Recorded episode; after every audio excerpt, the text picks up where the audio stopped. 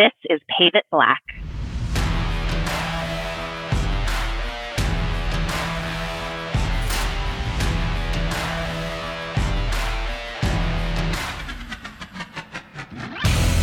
Hi, everyone, and welcome to Pave It Black, the official podcast of the National Asphalt Paving Association. My name is Richard Willis. And I'm Brett Williams. And today we're talking about the road forward. In 2020, NAPA's member leadership authorized forming a task force, which became known as the Climate Stewardship Task Force.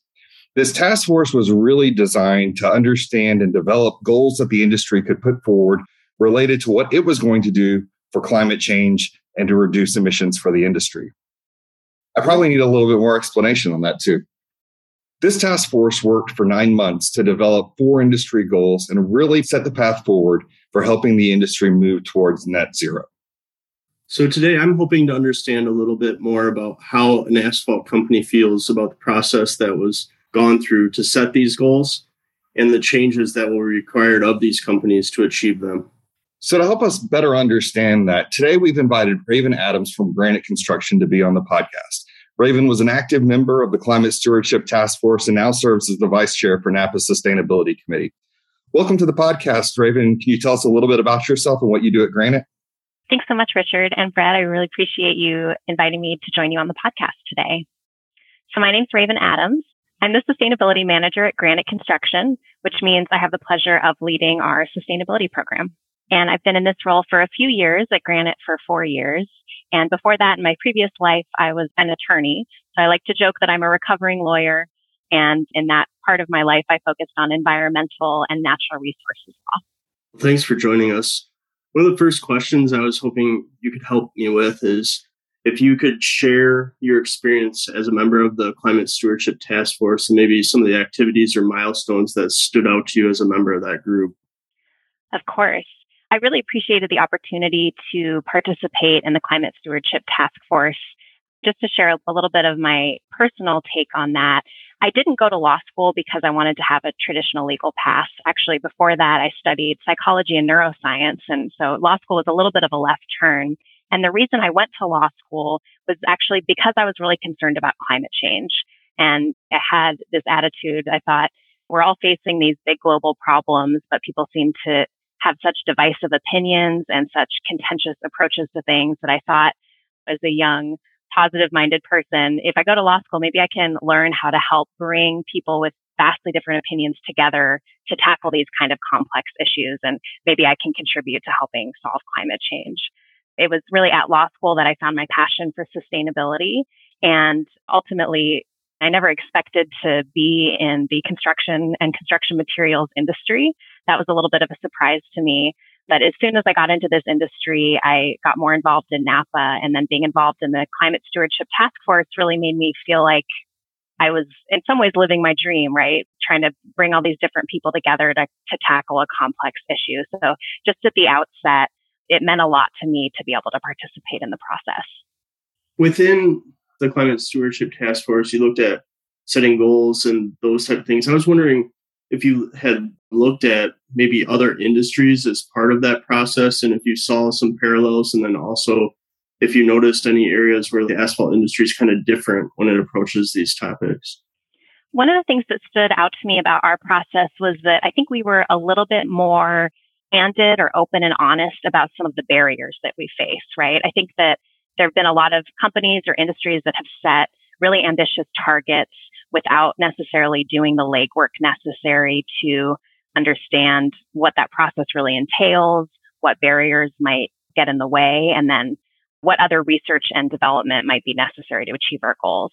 So I appreciated that our planning process really involved identifying some of those barriers and then trying to essentially be candid about what kind of support the industry needs, which from my perspective is mostly in that research and development and funding for research and development to develop more sustainable materials, lower carbon materials.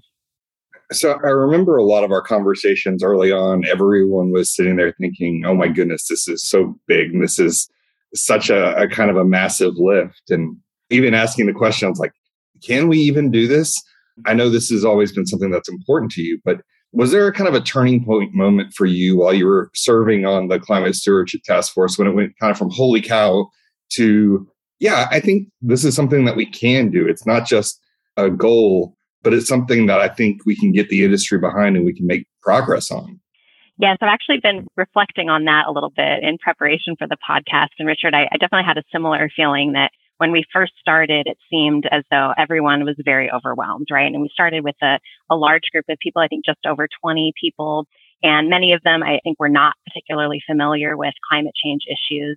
So over that nine month process, I think maybe the first three months or so were really just about education and giving people more information about what this process or problem really entails and all of the big challenges that we were facing.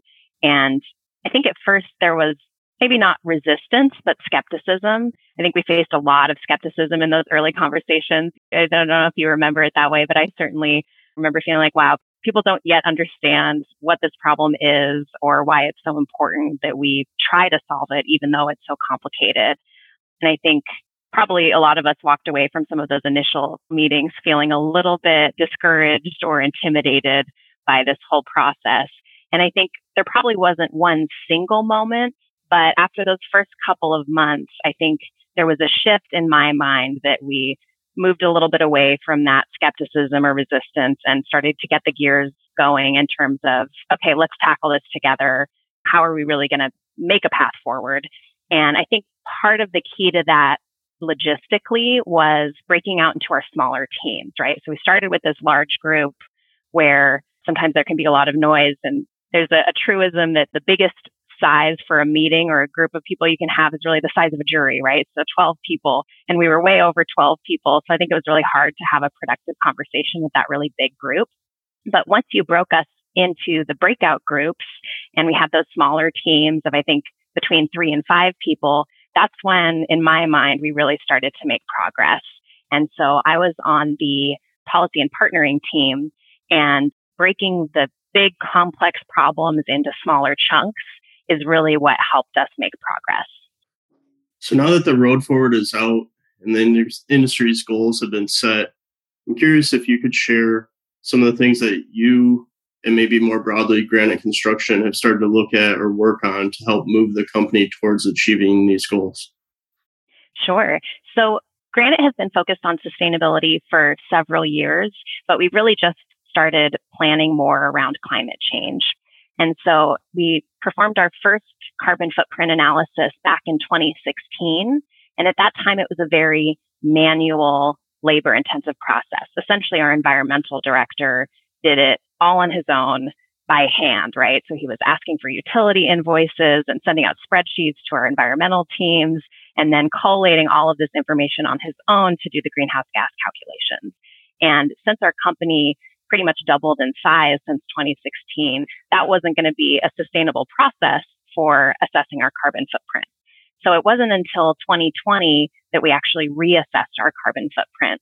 And since then, a lot of our work has been focused on improving that carbon accounting system and setting up essentially more automated and reliable systems to capture that information so that it's not just on individuals' computers and requiring that manual process that might entail errors and mistakes.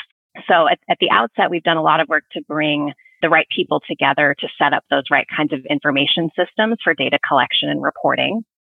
We also formed a climate awareness task force in 2020. And essentially, I helped gather the right kinds of functional leaders and subject matter experts to start thinking about this complicated problem, similar, similar to NAPA's approach, right? So we got all of those different perspectives together in the same room to really think about what are we going to do? How does climate change impact our business? One of the first things we did in that group was to conduct our very first climate risk assessment and really thinking about all of the different physical, transition, and then legal risks associated with climate change. And we've completed that process and you can see the results of it in our 2020 sustainability report. And now we're sort of on to the next steps in terms of climate risk of figuring out how we're going to mitigate those risks in the long term. On the emissions reduction side, we have done a lot of things to lower our carbon footprint in terms of energy efficiency. I think historically, about 10 years ago, we started an energy efficiency program to challenge our asphalt plants to reduce emissions as much as possible. So that involves things like insulating pipes, updating equipment, using variable frequency drives, and transitioning to cleaner fuels, right?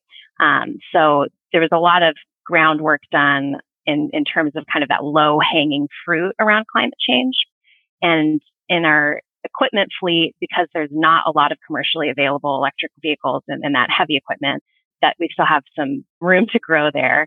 So we've actually just launched in these past couple of weeks, we've launched another project to actually build the roadmap for how we're going to achieve our climate goal.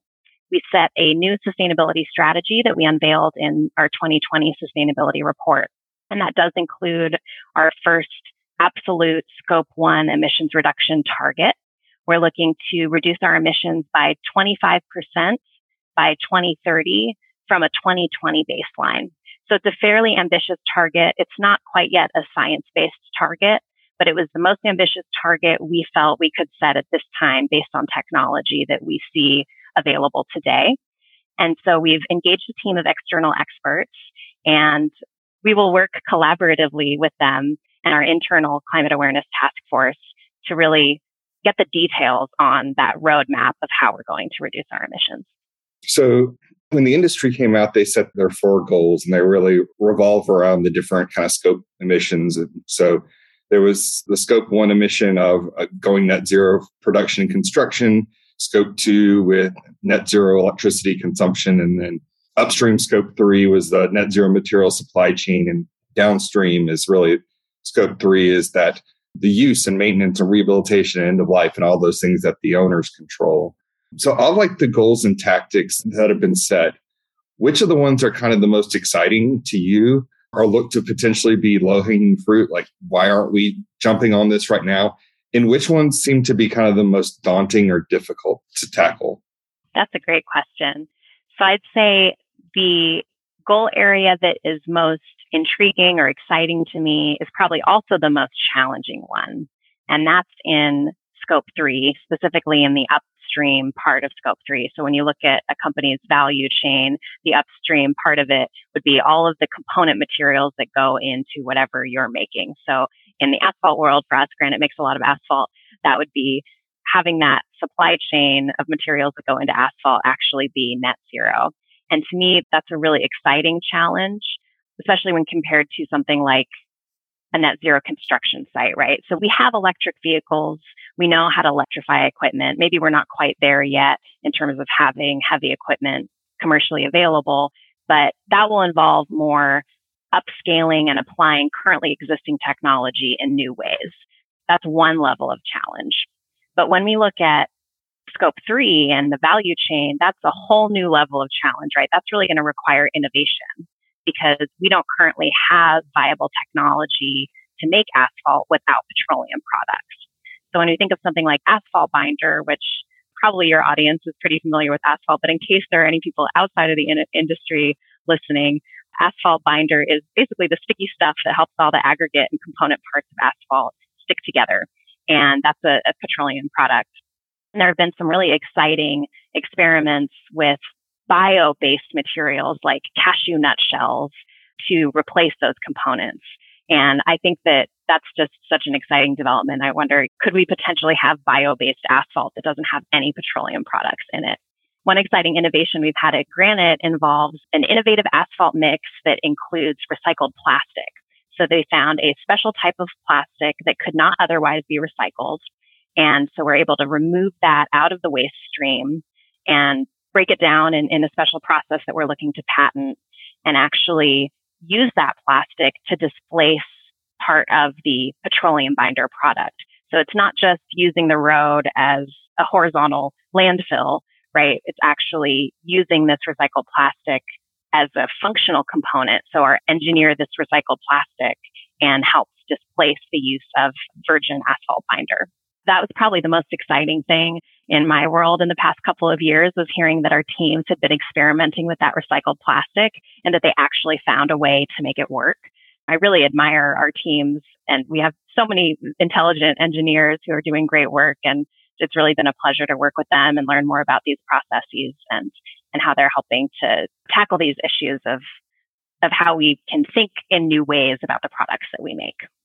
So initially, I'm sure you're aware, a lot of the focus of NAPA is on education around the topics of sustainability and greenhouse gas emissions. But I'm hoping you could share a perspective from a NAPA Produce member. What are some of the critical areas that NAPA has to have covered so that the industry can achieve these goals of net zero by 2050? So I think I mentioned it before, but I think that funding for research and development is a really critical part of this whole puzzle. And I don't think that the industry can bear that burden on its own. I think it's really important for governments and pretty much any other organization that is looking to have an impact on climate change. I think it's important for them to consider the construction industry more broadly, and especially the construction materials industry as a really key component of that. Because globally, I believe construction accounts for about 39% of global emissions and construction materials are about 11% of that. So building roads, building infrastructure, it's necessarily a resource intensive industry. But what that means is that any small improvements we can make, even a small percentage of improvement can have really outsized impacts. So I think this industry is often overlooked in terms of the potential that we have to have a positive impact. So I'd really like to encourage people who care about climate change, people in those organizations or in those government agencies to consider how they can leverage this industry to have a bigger impact. So I think it's really important for NAPA to be focusing on that advocacy for funding for research and development. And then another area, and this I think kind of ties back to one of Richard's questions that I maybe didn't address which is what's an area that's overlooked where I think we could do more. And this ties into a potential advocacy route. And that is the increased use of recycled materials in our asphalt mixes. Recycled asphalt pavement, recycled asphalt shingles, other recycled materials that we can use in asphalt mixes is a huge opportunity to lower greenhouse gas emissions because it means we're using less virgin aggregate. So that's equipment that you don't have to turn on to dig up more rocks it can help displace the use of virgin asphalt binder, which of course, as I've mentioned, is a petroleum product. And essentially we can recycle asphalt in a continuous loop. We never have to waste it. And unfortunately, a lot of specifications are still based on historical mix designs. So they kind of have an artificial cap on how much recycled product we can use in a mix. So in some states, I think it, you know, it might be capped at below 20%. But we know we can have mixes now with modern technology and balanced mix design. We don't have to rely on this historical mixes. We can actually innovate, use more recycled materials, and then use the right kinds of tests to make sure that performance is where it needs to be and that we meet specifications. And using that improved technology, we can have RAP mixes with 25%, 40%. I think there's even been some experiments with mixes that are 100% RAP. And I think that any agency or government or elected officials that are thinking about climate change and trying to set climate change goals for their community, they should look at their RAP standards and are they artificially capping how much recycled material we can use in asphalt mixes? I know at Granite, we've been advocating for the use of more recycled materials for a long time. And I think sometimes the conversations with engineering professionals aren't getting as far as we, we think they should. So we're trying to think about how can we go at this problem from multiple angles, talk to different kinds of stakeholders who might have a different perspective to really open up their eyes at this opportunity that we're missing and allow those client specifications to let us use more recycled materials. I think it's a huge missed opportunity. And I, I, really hope that we see some change in those State Department specifications and other client specifications. I just saw a newsletter that had an article that referenced a website that's science based targets. And I heard you mention that. And there's a variety of companies that are kind of like set goals on that. Do you see something like that being useful in our industry specific? Yeah, so the Science Based Target Initiative seems to be sort of the new standard for how companies should think about setting climate targets. My understanding is that basically that it's a very complex process that requires climate experts, which I am not a climate expert, just to be clear.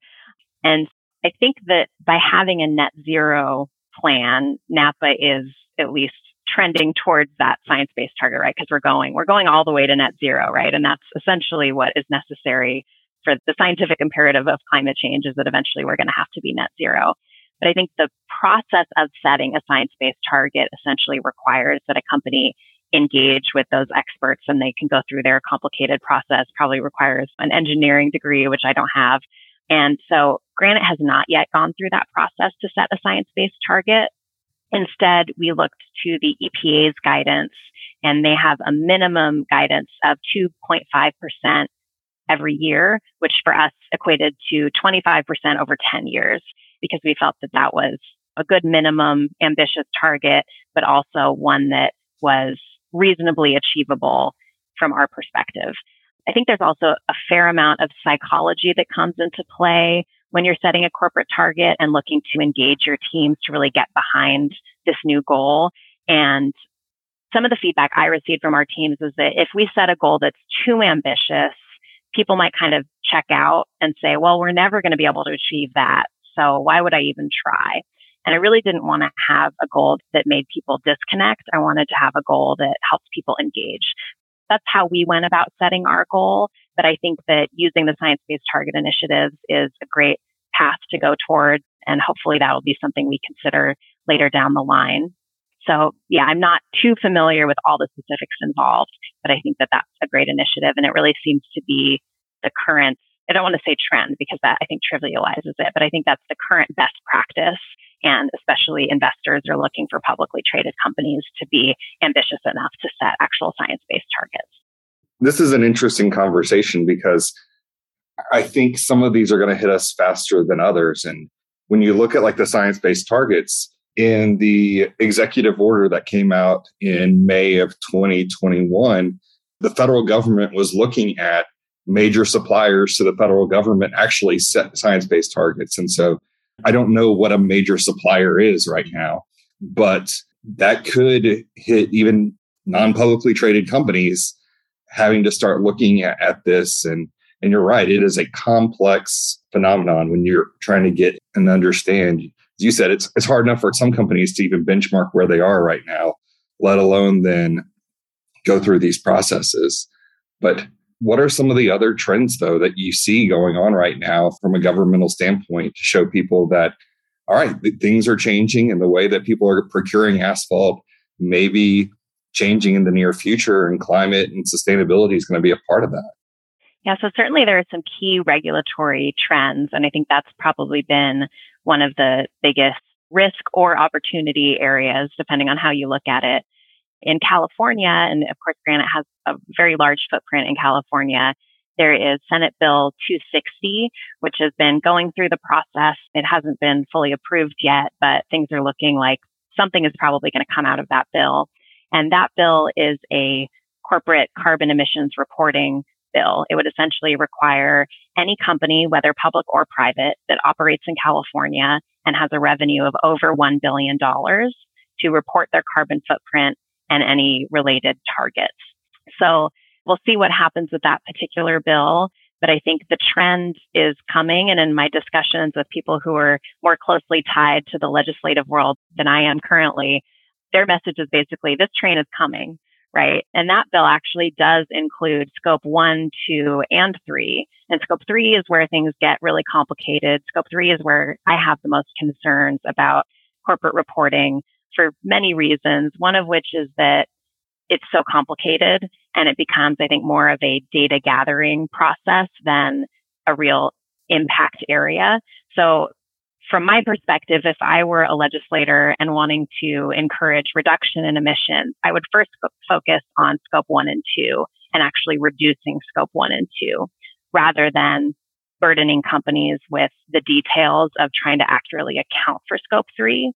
Because practically speaking, especially for our industry, the data just isn't there. We don't really have very good information about how much carbon is embodied in certain kinds of materials ultimately scope three is a really important part of the puzzle and using things like environmental product declarations for which NAPA has a great tool, the Emerald Eco Label. So I'll give a plug for that here.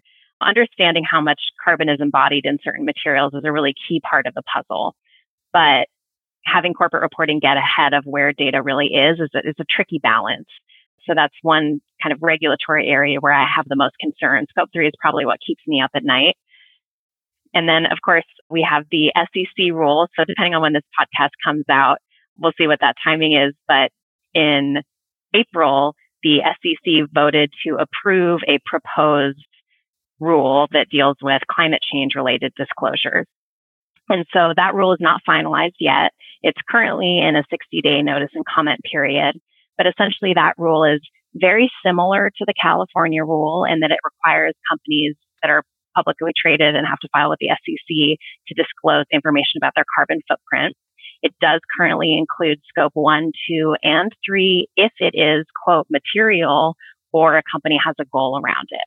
So the real question there will be how does the SEC define material and what does that look like for different industries? So that's that's where I have the most concern about the SEC rule is what's going to be required on the scope 3 side of things and how reasonably achievable is that within the timelines that they set. But there's another layer of the SEC rule that deals with climate risk. So I mentioned that Granite has just completed its first climate risk assessment. We're diving deeper into that process. But the SEC rule goes beyond that California rule by diving deeper into the risk side. So it would require companies essentially to carefully assess what climate risks impact them and how they're going to mitigate those risks. And then one additional layer in the SEC rule is about financial metrics tied to climate change. So, for example, that could be something like increased insurance spend based on more extreme weather events or rising sea levels. So we'll have to see how those details pan out in the SEC rule. But I think regardless of what kinds of legal challenges it faces and whether or not the rule really goes through, I think the legislative trend is that this is going to move from the world of voluntary reporting to required reporting. And with that comes additional obligations or burdens in terms of how accurate the data you're reporting really is and what level of scrutiny people give to it. So currently sustainability reporting is mostly voluntary. And I think there's one level of scrutiny that companies are able to give. But eventually we're going to need to have the same kind of rigor behind our, our ESG or environmental, social and governance reporting that we do for financial reporting. So that includes things like having an internal audit, an external audit, having the terms that the SEC rule uses are limited assurance and then all the way to reasonable assurance, which means that you have an external auditor looking not only at the information you're providing, but at the systems you have in place to collect that information and what kinds of controls you have around that information. In my role at Granite, one of the things we're looking at doing is making sure that we're prepared for the SEC rule so that we can be in full compliance. The good news is this has been a really high priority for us for the past couple of years. So we've done a lot of the groundwork needed to be ready for this change, but we will have to do some improvements in terms of figuring out how we get the right kinds of levels of assurance in place and the right kinds of financial like controls in place for our carbon accounting. I have a, another follow up. It was uh, to my question about areas where NAPA can help the industry achieve these goals. I was just kind of curious if you have any thoughts about going towards how our industry is pretty much naturally competitive. We compete for work.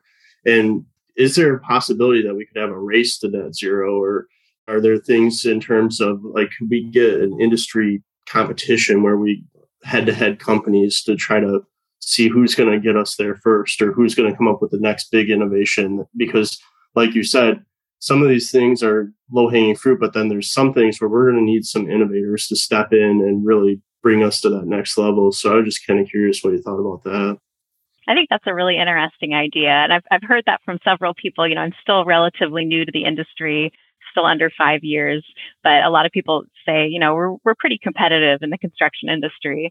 So I think, you know, leveraging that could be to a benefit. I think generally I tend to be more of a collaborative thinker. And I think generally I'd, I'd like to encourage us to think about how we can find more common ground and collaborate more for the common good. So I think maybe there's a, a happy middle ground there where you can have some things kind of set up as a competition, but at the same time also encourage information sharing because I think that if a company discovers something great or invents something great, that can help other companies reduce emissions. That's technology that we want to be able to share. Maybe that happens in a, in a market where you're sharing it in a way that you make money. But I think that there's a lot of opportunity for collaboration. And I think I'd even like to see collaboration more across different industries within construction materials, right? So there's that other C word and we like to compete with the concrete industry. And I think that that comes up a lot in some of our NAPA conversations.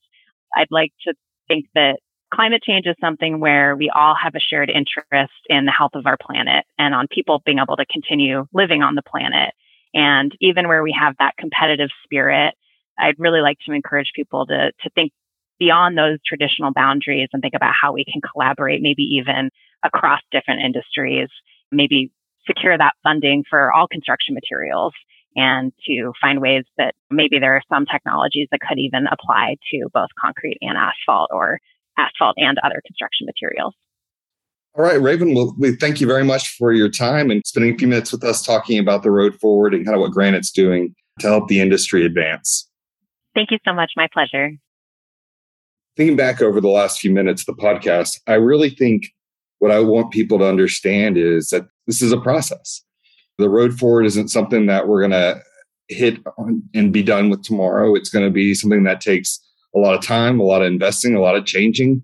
And like the members of the Climate Stewardship Task Force, there are times when you probably first look at this, it looks daunting and it looks maybe even undoable. But I think if we as an industry rally around it and come together and do this collaboratively with the right open mind, with good science and good data, I think this is something that could be good for the industry and not just good for the planet.